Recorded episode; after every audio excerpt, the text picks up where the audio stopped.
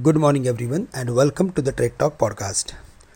The CPI numbers in the US is more or less in line with expectations, indicating a rate hike in the month of July, but a pause later.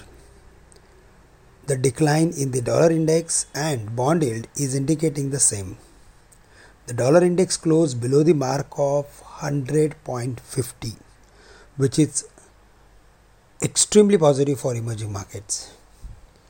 The spread between 2 year and 10 year bond yield is narrowing and stands at 85 bips as against 110 bips earlier.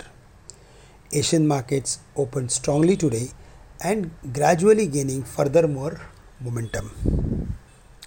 GIFT Nifty is up 100 points and uh, if we uh, see the overall uh, pattern for our markets then above 19530 we can expect a technical breakout.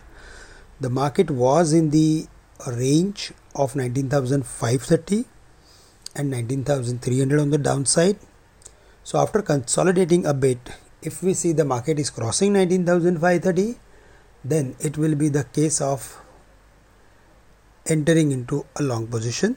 And uh, we may see the levels of 19600 or 19700 in that case the stop loss should be at 19400 for creating any long positions. On the other side below 19400 we can expect weakness and the nifty may fall to 19300 or 250 for the bank nifty it's a crucial day after the adjustment between uh, hdfc and hdfc bank 44500 was the support level and today also 44500 should be the final stop loss for holding any long positions. For the nifty it index it is turning trendless and uh, i think uh, we need to keep a watch on the trading range of 28300 and 29600 so Contra traders should look for adding position if there is any fall towards the lower boundary of the range and selling for the uh, uh, Nifty IT index around the uh, upper boundary of the range which is around 29,600.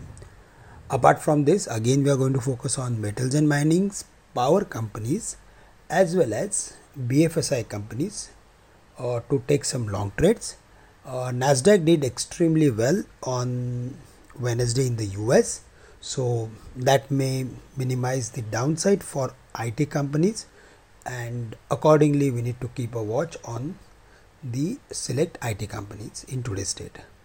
That's all from my side. With this, I'm ending today's call. Thank you very much for listening me, and have a nice day to all of you.